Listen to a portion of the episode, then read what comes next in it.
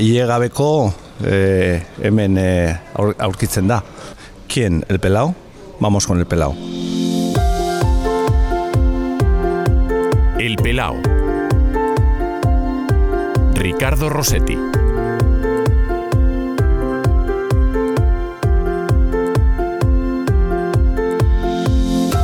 ¿Tú cuándo te diste cuenta que eras calvo? Bueno, pues yo creo que todo eso es un proceso, ¿no? ¿Eh? Poco a poco vas perdiendo algo de, de- pelo, te vas dando cuenta que no vuelve a crecer y bueno, pues eh, creo que es un proceso que ocurre pues más o menos alrededor de los 18 o 20 años en el proceso de hormonal y bueno, pues a mí me ocurrió y, bueno, lo tomé con naturalidad, la verdad.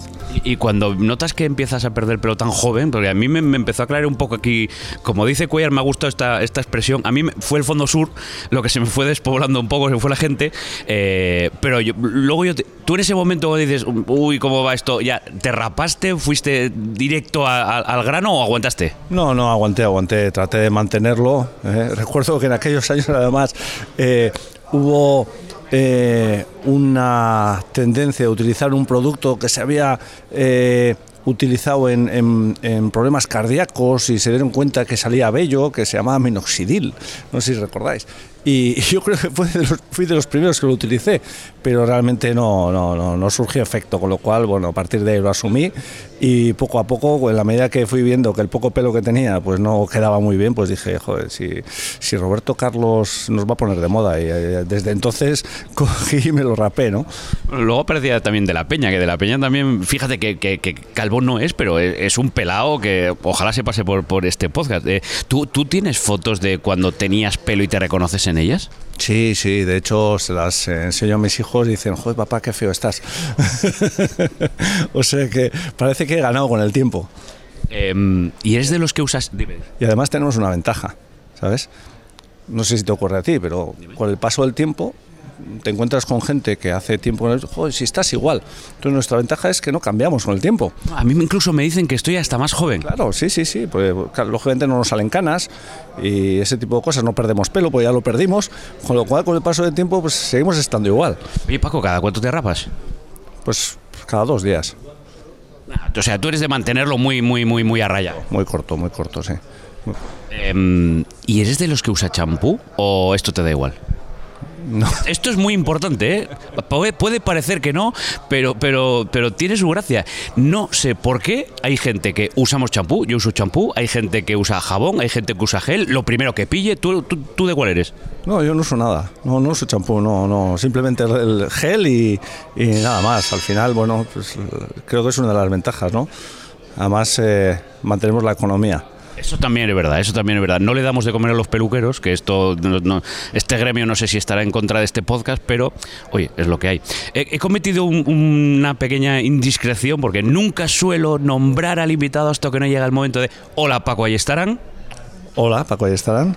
Eh, lo digo porque no suelo nombrar nunca, te- bueno, te, nombrado, pero yo creo que ya te conoce eh, todo el mundo. Lo que yo creo que también conoce mucha gente es por qué esa K de Paco. O sea, porque, porque llama un poco, la- eh, no sé, a lo mejor es como, como la reina Leticia con la Z y tú eres eh, Paco con la K. Mira, pues te, te voy a explicar. Mira, yo eh, de siempre he sido Paco con C desde, desde chaval, a pesar de que soy Francisco Martín, pero lógicamente mis, mis familiares, mis amigos me llamaban Paco. Cuando voy a, a Madrid a hacer la licenciatura en, en Ciencias del Deporte, pues hubo mucha gente que, oye, ¿y Paco cómo es en, en vasco? Y Pachi. Oye, pues Pachi, Pachi. Entonces me empezaron a llamar Pachi. Entonces me encontré que eh, en el entorno en el que yo me movía en Madrid, en, el entorno de, de- la universidad, pues mucha gente me conocía como Pachi. Y volvía al País Vasco o volvía a otros entornos y me conocían como Paco. Entonces a veces gente preguntaba, joder, está con Paco Ayestarán. ¿Cómo Paco Ayestarán? Pachi. Y otros te decían, no, está con Pachi. ¿Cómo Pachi? Paco. Entonces joder, yo decía, no sé si soy Paco, si soy Pachi ahora. Y entonces dije, joder, pues mira, ni Paco ni Pachi, Paco con K. ¿Y por qué Paco con K? Porque en el abecedario eh, eh, del euskera, pues la C no existe, existe la K. Entonces dije, bueno, pues Paco con K. Tú hablas euskera porque a mí me parece complicadísimo. Sí, es complicadísimo, pero sí, sí, sí, lo hablo porque, bueno, eh, era la lengua tanto materna como paterna y de hecho, bueno, pues la primera lengua que aprendí fue el, fue el vasco y posteriormente el castellano. Ahora voy a pedir una cosa, como el inicio del podcast es ¿Quién el pelado? Pues esto dímelo en vasco, por favor. Bueno, va, va, eh, hemen eh, aur- aurkitzen da. Eh, eh, estoy por poner esto al principio en lugar del, del- saludo eh, habitual. Eh, eh, y después, tu carrera, tú, tú, tú, tú eres licenciado en INEF, o sea, eh, has actuado como preparador físico, como director deportivo, como asistente, vamos, has pasado por todos los eh, estatutos que puede pasar un tío dentro del cuerpo técnico de un equipo, ¿no? Sí, la verdad es que sí. Por circunstancias, es cierto que yo comencé como entrenador. Es decir, yo eh, cuando vivía en el País Vasco después de volver de Madrid, yo jugué en las categorías inferiores de la Real Sociedad, no tiré para arriba hasta que llegó un momento que dije, bueno, pues eh, me parece que el fútbol eh, no va a ser mi, mi futuro. Y entonces, bueno, pues después de jugar ya, dejar la Real Sociedad, jugar en el Beasain, pues hice la licenciatura y al volver lo primero que hice fue entrenar al Beasain, el equipo de mi pueblo, como entrenador. Yo tenía mi cuerpo técnico, mi asistente, mi preparador físico, posteriormente entrené al Tolosa, otro equipo de allí de, la tercera división, y fue cuando bueno estaba haciendo muchas cosas, aparte de eh, entrenar al Tolosa, pues eh, daba clases en, el- en la federación, los cursos de entrenadores, entrenaba a atletas, entrenaba, hacía un poco de todo, ¿no? Trabajaba en un centro escolar también hasta que bueno, pues en aquel momento había un, un exjugador de la Sociedad que era Javier Zubillaga que hizo el curso, que era alumno mío, parece que le gustó algo de lo que yo contaba. Y él firmó como director deportivo de Osasuna. Y entonces firmó Rafa Benítez. Rafa Benítez necesitaba asistente. Y bueno, pues eh, Javier Zubillaga le dijo, creo que tengo una persona que, que puede ser válida, mm, la tendrías que entrevistar. Nos entrevistamos, hablamos de fútbol, de, filosofía, de, de vida, de todo y bueno, nos entendimos y a partir de ahí pues empezamos juntos. Y fue cuando ya mi rol cambió de entrenador a, a veces asistente, a veces preparador físico y luego, bueno, pues por circunstancias también, eh, cuando dejó Liverpool, eh, yo siempre tenía en mente eh, pues la idea de, generar un proyecto de club, de hacer las cosas de una forma diferente, de que los procesos fuesen lo importante en el rendimiento. Entonces, siempre me apasionaba el, crear un club, ¿no? Y, más después de haber estado en Inglaterra, en el cual las estructuras creo que ayudan a que el rendimiento se pueda estabilizar, ¿no? Y entonces, bueno, pues eh, yo veía que desde el puesto de segundo entrenador, desde el puesto de preparador físico, pues eh, hay muchas veces que puedes cambiar pocas cosas, y no por falta de conocimiento, sino porque al final muchas veces las decisiones se tienen más o menos en cuenta en función de la posición jerárquica que tienes en el club, ¿no?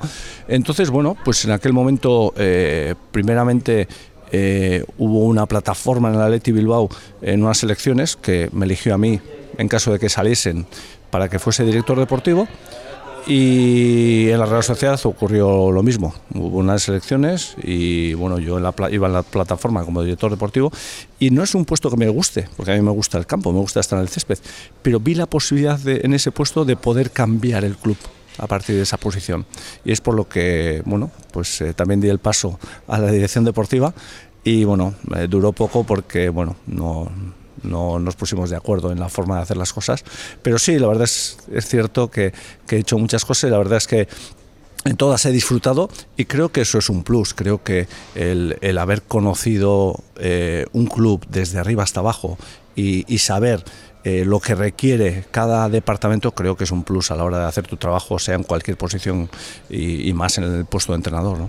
Em, te lo voy a decir con cariño, pero eres un vasco vasco que al final dice yo puedo hacer aquí lo que me da la gana. Igual que los vascos pueden hacer donde les da la gana, ¿no? Pues puedes hacer lo que te da la gana. Y eso al final eh, te ha convertido en una persona, como cuentas, que, que- se ha enriquecido de mucho, pero que, por ejemplo, eh, ha vivido una cosa muy particular en un club muy particular. Estoy hablando de Liverpool. Lo digo porque hoy estamos grabando, esto, hoy- es 1 de junio, estamos en Madrid, nos vamos a ir dentro de poco al Metropolitano, va a jugar el Liverpool una Champions, una final de Champions, otra más. Eh, ya sé que cuando uno escuche este podcast ya sabrá el, el resultado del partido y de esto ya no, no, no, no habrá marcha atrás. Pero claro, a vivir aquello, como estamos viviendo todo el entorno, cómo ha llegado el Liverpool al final, lo que está pasando en estos últimos vivir aquello en el banquillo, ganar aquel partido que yo no sé si en algún momento ya lo diste, esto es imposible que lo remontemos y luego vais y lo remontas y ganas la Champions en ese, en ese eh, equipo, en ese club donde se vive el fútbol de una manera tan especial. Eh, vivir aquello fue excepcional pero ya el tener la posibilidad de vivir un club como el Liverpool, independientemente que hubiésemos llegado a la final de la Champions, que hubiésemos ganado o que hubiésemos perdido, el simple hecho de tener la posibilidad de poder vivir y tener la experiencia de vivir un club con esa historia, con ese eh, apoyo leal de la afición, con esas estructuras que cuando nosotros llegamos eran muy familiares y todo estaba eh, eh, basado en las relaciones, en el que te hacen una propuesta que esto nos puede parecer a bueno marciano hoy en día, ¿no? Una propuesta de contrato de cinco años, en el que además no te dicen que tienes que que en todo club que llegas necesitan el éxito ya, inmediato, y te dicen, no, mm, contrato de cinco años, pero nuestro objetivo es que en tres años estéis compitiendo por la Premier. No te dicen ni que la ganes, que estés compitiendo. O sea, imagínate, ¿no? O sea, qué seguridad te puede dar eso a la hora de eh, instaurar tu trabajo, ¿no? Como ahora hay muchos clubes que da igual que ganes la liga, que como no ganes la Champions puedes estar en la calle al día siguiente. ¿eh? Bueno, pues imagínate, eso está ocurriendo hoy en día en, en Barcelona, ¿no? Que después de la temporada que ha hecho Valverde con una liga impoluta, pues al final en partidos de knockout, o sea, de eliminatorias, como es una Champions o como es una Copa, que en la cual 15 minutos malos, pero es que 15 minutos malos te pueden dejar fuera, pues al final se toman decisiones a veces tan, tan drásticas, ¿no? Pero volviendo un poco a lo que hablábamos de Liverpool, la verdad es que la experiencia es bestial. Y de hecho, eh, todo entrenador o todo técnico que ha entrenado en Inglaterra quiere volver. Y los que no volvemos es porque no podemos o porque no tenemos o volvemos a tener la oportunidad, si no volveríamos. ¿Por qué? Porque realmente las cosas se hacen de otra manera. Y creo que ahora están obteniendo el fruto. Hace poco eh, me preguntaban en relación a eso, ¿cuál crees que el éxito de los equipos ingleses ahora, que han llegado cuatro equipos? Es cierto que para valorar si van a tener eh, eh, estabilidad en el rendimiento hay que esperar un ciclo de cuatro o cinco años, porque es cierto que de los últimos 30 títulos, 22 son, hemos ganado los españoles, ¿no? Pero sí es cierto que de repente están ahí y las selecciones inferiores están sacando resultados. Entonces creo que han unido esa estabilidad, esos procesos a importar talento también, ¿no? No solo a nivel de jugadores, sino de técnicos también y eso les está, les está ayudando. Entonces, eh, lo que te decía, es una experiencia bestial y recuerdo un, un, eh, encuentro que tuve con, con Carlo, con Ancelotti, después de, irse del, del Chelsea. Eh, que me lo encontré en, eh, en, Emiratos, que fueron a jugar un partido el PSG con, con el Milán y yo estaba entrenando allí. Y con Carlo yo había coincidido en Milán, porque yo cuando dejo Liverpool estuve viajando por toda Europa y uno de los clubes que visité fue el Milán y él estaba de entrenador, estuve una semana con él. Y la verdad es que lo digo desde aquí, me tuvo un trato conmigo excepcional. Eh, y me decía, le digo, ¿qué tal Carlo? ¿Cómo estás? Y me dice, estoy bien, mi mente está aquí, pero mi corazón se quedó en Inglaterra. O sea, imagínate, ¿no? Un entrenador de, esa trayectoria y que ha estado en tantos equipos y que te diga que el corazón lo tiene todavía en Inglaterra, ¿no? Y sobre todo en, un equipo como el Chelsea, que todos lo tenemos como muy joven, muy reciente en comparación con el Liverpool, que es como el club que mantiene todas las tradiciones. Eh, me decías antes, vuelvo bastante a, Liverpool, ha cambiado mucho la fisonomía del estadio. ¿Tú crees que, que ha perdido un poco ese, ese, ese toque tan tradicional, obligado por las circunstancias para competir, o lo sigue manteniendo? Ha perdido, lo ha perdido a nivel estructural, ¿vale? La estructura del de las instalaciones ha cambiado, pero no, a nivel eh, emocional. Creo que la emoción sigue estando ahí, porque al final lo que eh, está detrás de, ese mito de Anfield es la afición. Al final lo que realmente hace un club grande es la afición, es lo que está detrás. Y la afición de, Liverpool es una afición especial, es una afición con una lealtad, lealtad eh, bueno, a prueba de, cualquier resultado, de cualquier frustración, porque lo mismo que hablamos de las amistades, que las amistades se demuestran en momentos difíciles, pues eh, las aficiones igual, ¿no? Y eh, la afición de Inglaterra y excepcionalmente la de Liverpool en los momentos de dificultad está ahí. Eh, recuerdo una anécdota con un jardinero que solía venir a casa cuando yo vivía en, en Liverpool que era muy forofo, como todo el mundo allí de, Liverpool, ¿no? Y en esa época que yo ya había dejado el, Liverpool y que el Liverpool ha pasado unos momentos de 3, 4 años sin clasificarse para Champions, que nos olvidamos de eso, ¿no? Y, y recuerdo que, que, solía venir y yo le tomaba el pelo y le decía, Marc, este año otra vez me parece que no vais a entrar, tal. Y su respuesta era, sí, pero al final nosotros siempre vamos a estar ahí. es igual lo que ocurra con el club, ¿no? Entonces, eso creo que es algo que, realmente el, profesional lo valora, ¿no? porque estamos acostumbrados a en otros países, España incluido, en el cual cuando las cosas van bien, pues eh, la afición está detrás y en la medida que, el equipo, pues los rendimientos no es, eh, no es el adecuado, pues, yo ya no voy, yo ya el abono el año que viene lo renovo, allí no, allí el abono es de por vida. Eh, Hoy vas con el Tottenham, ¿no? O sea, esto está clarísimo, ¿no? Bueno, eh, lógicamente, como expliqué hace poco, el que ha estado en Inglaterra y el que ha estado en Liverpool eh, ha sido red y sigue siendo red, ¿no? Te deja, te deja mucha huella, te, te, realmente... Y además a vosotros que os tienen que tener casi como ídolos, ¿no? La, la estatua ahí de los Beatles y luego tenéis que estar ahí Rafa Benítez, tú, o sea, todo el cuerpo técnico de ese Liverpool. Sí, sí, sí. Lógicamente, cuando has tenido éxito, pues siempre los recuerdos son agradables y la, y la gente, pues... Eh, mantiene el cariño. Pero yo siempre cuento una anécdota que por mucho que la cuente, la tengo que volver a, contar. Porque una cosa es que después de tener resultados, pues eh, dejes un huella, que la gente te recuerde. Pero el que tú llegues a un lugar como Liverpool y a los 10 días de estar allí, que a mí no me conocía ni, ni el portero del hotel en el que estaba en aquel entonces en, en Liverpool, eh, pasa un señor por la calle, cruza la, cruza la carretera y viene hacia mí y al principio sorprendido me viene me da la mano y me dice gracias gracias por venir dices no he hecho nada y me está dando las gracias o sea imagínate qué nivel entonces pues lógicamente sí la verdad es que he sido red y sigo siendo red a ese nivel, lo mismo que sigo siendo la Real Sociedad y parte mía está en Valencia, entonces hay clubes en los cuales pues, pues te mantienes el, el cariño, ¿no? Eh, parte está en Extremadura, porque al final las vivencias eh, no solamente deportivas, ¿no? humanas hacen que al final mantengas cariño por por clubs, por ciudades, por, por entornos, por, por, por, personas humanas con las que has, te has relacionado y, y lógicamente sí.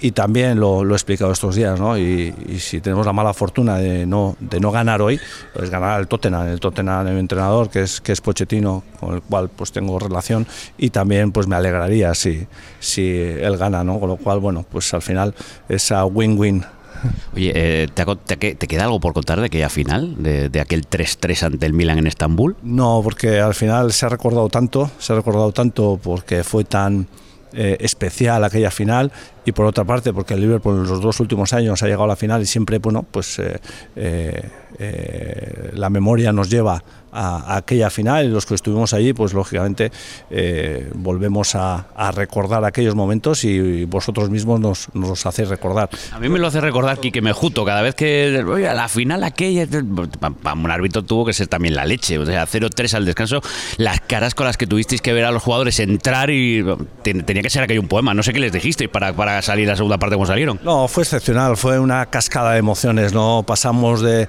de, de, la ilusión y la esperanza previa al partido, de sentirnos preparados, de sentir que habíamos hecho bien las cosas y que a pesar de ser inferiores al Milán, pues en un partido siempre tienes tus opciones.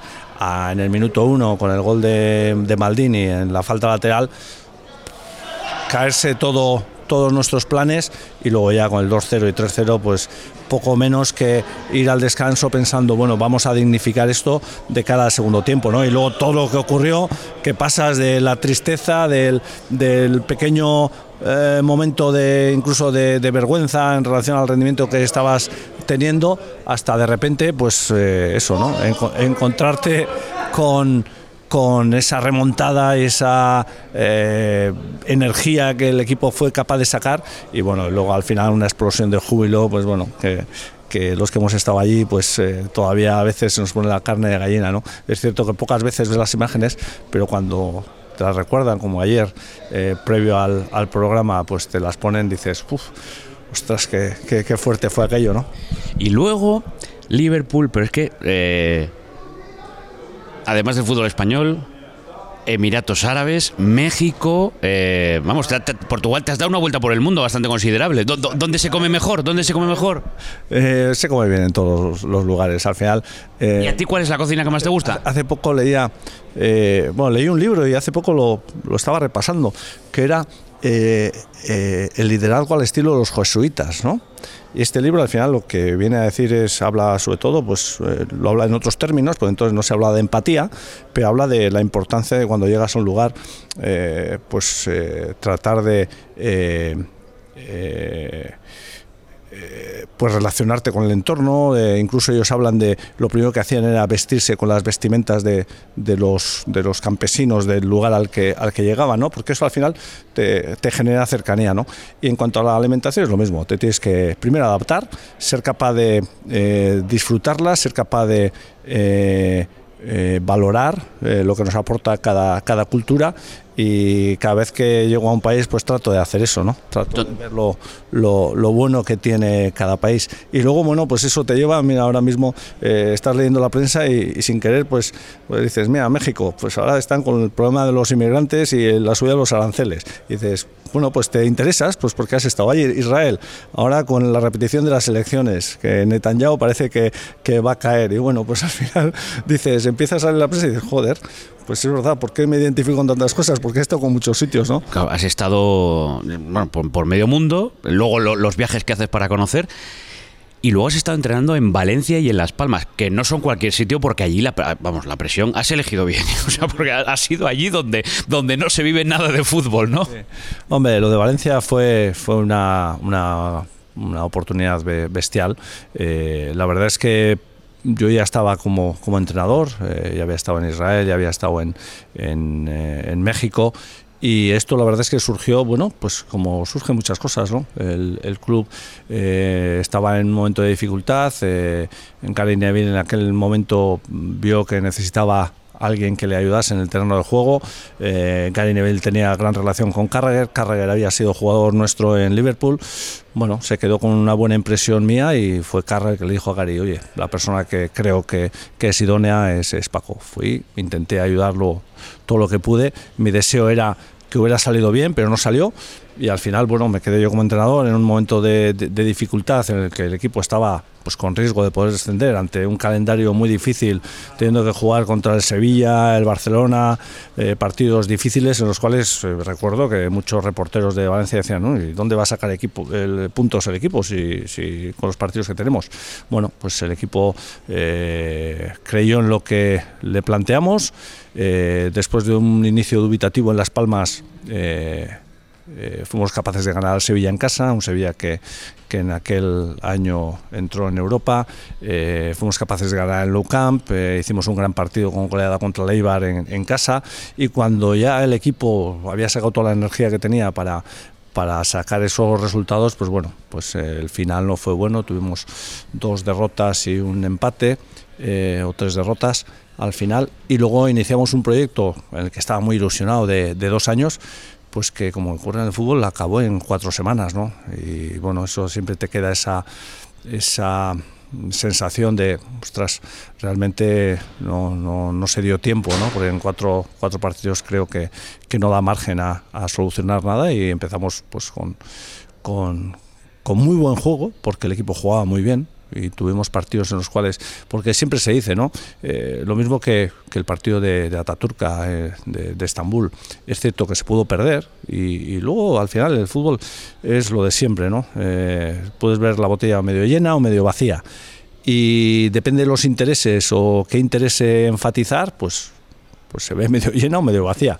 Y lo mismo que en aquel partido, yo soy tan sincero y, y es cierto que ganamos la final, pero se pudo perder, era quizá más normal haberla perdido por las ocasiones que hizo el Milán, por el equipo que tenías enfrente, pero lo ganamos, pues también es cierto que el inicio de esa temporada contra Las Palmas tuvimos que haber ganado, pero claramente, y lo perdimos. Contra Leibar tuvimos que ir 2-0 o 3-0 ganando en el primer tiempo, no metimos y acabamos perdiendo el penalti, y lo perdimos. Entonces, son esas situaciones que al final, como explicaba yo ayer en el programa, eh, creo que tenemos que analizar el, el, juego y, y, y, la evolución de un, de un proyecto por encima de los resultados. ¿no? Lo que pasa es que estamos en un, en un mundo muy resultadista hoy en día. ¿no? Sí, pero quizás a lo mejor, eh, claro, desde Valencia, o desde Valencia nos dicen una cosa y los que vivimos fuera de Valencia a lo mejor vemos una perspectiva diferente y esto con compañeros a veces lo se discute mucho, se ve desde Valencia, ¿qué, pero ¿qué quiere la gente en Valencia? Y la gente en Valencia dice, hombre, nosotros queremos una idea muy, muy concreta que a lo mejor no tiene ni que ver solo con los resultados. Lo que pasa es que encima cuando llega,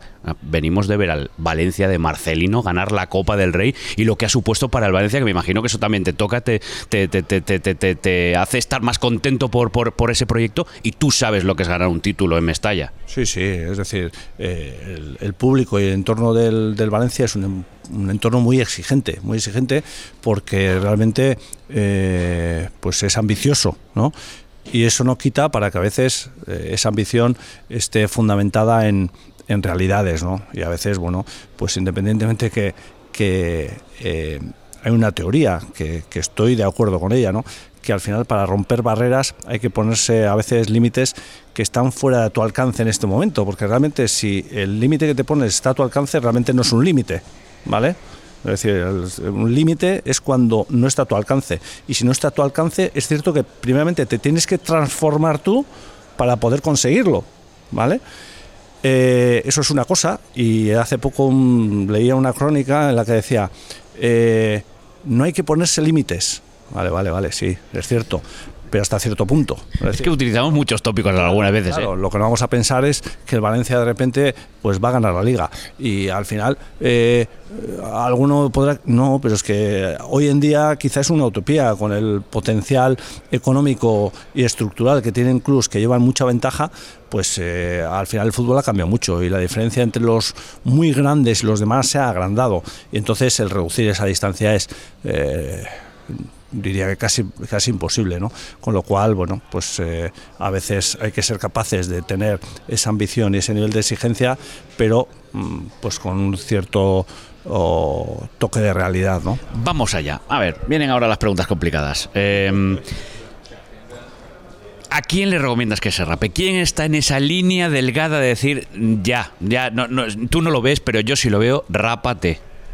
Ah, lo que pasa es que igual, eh, igual no, no sienta Aquí, aquí, aquí, aquí, no bien. aquí lo, esta, esta es una pregunta que a lo mejor puede ser hasta la más cabrona del, del, de la entrevista, pero eh, no, Conte, por ejemplo, es que se ha puesto. A lo mejor estás mejor rapado. Eh, no sé, ¿quién, ¿quién está ahí en esa línea? De, yo, yo, yo, yo procuraría ya ir despejando el tema. Pues no sé, hombre, eh, se me ocurre alguien cercano, pero bueno, no, no, no quiero hacerlo público. puede, puede ser lo cercano y que tú lo veas en la televisión y digas, yo, yo creo que este ya podía pasarse un poco por aquí la maquinilla. Bueno, quizás Sarri, ¿no? ¿Eh? Quizás Sarri está en ese punto. Está, está, en ese punto, está en ese punto. Eh, bueno, yo creo que Conte. Tal, están pensando que yo también tengo que aportar aquí uno y estoy buscando entre el gremio de entrenadores. Aquí en Simeone es muy sencillo, porque además Simeone. Yo creo que Simeone es. No, cada, cada, vez va, va, va, tiene más pelo Simeone. No, todavía aguanta, aguanta. Pero tiene un buen peluco. Eh, ¿Cuál es tu calvo icónico?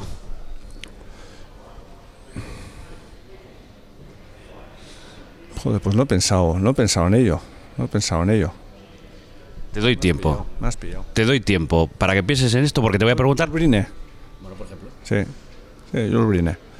Pues ahí, ahí hemos tirado por la parte de cine final, ¿no? Sí, sí, me gusta mucho el cine, sí. Eh, eh, y, que, cuál, cuál, y aprovecho, ¿cuál película favorita, actor favorito, si ya eres muy cinéfilo? Joder, me encanta Robert De Niro, Al Pacino, eh, me apasionan los dos. Sí.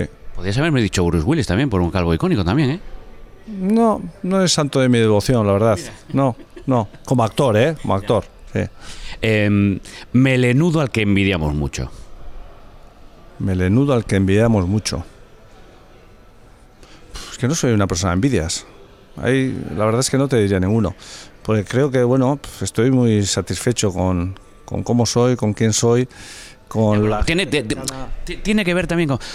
Mira el pelo que. No sé, mira qué pelo tiene redondo. No te, no diría de, de, alguien en concreto, pero. Hostia, lo que me ha sorprendido siempre y cada vez que voy digo, joder, qué pelo tienen los mexicanos. Pero en general, ¿eh? En general.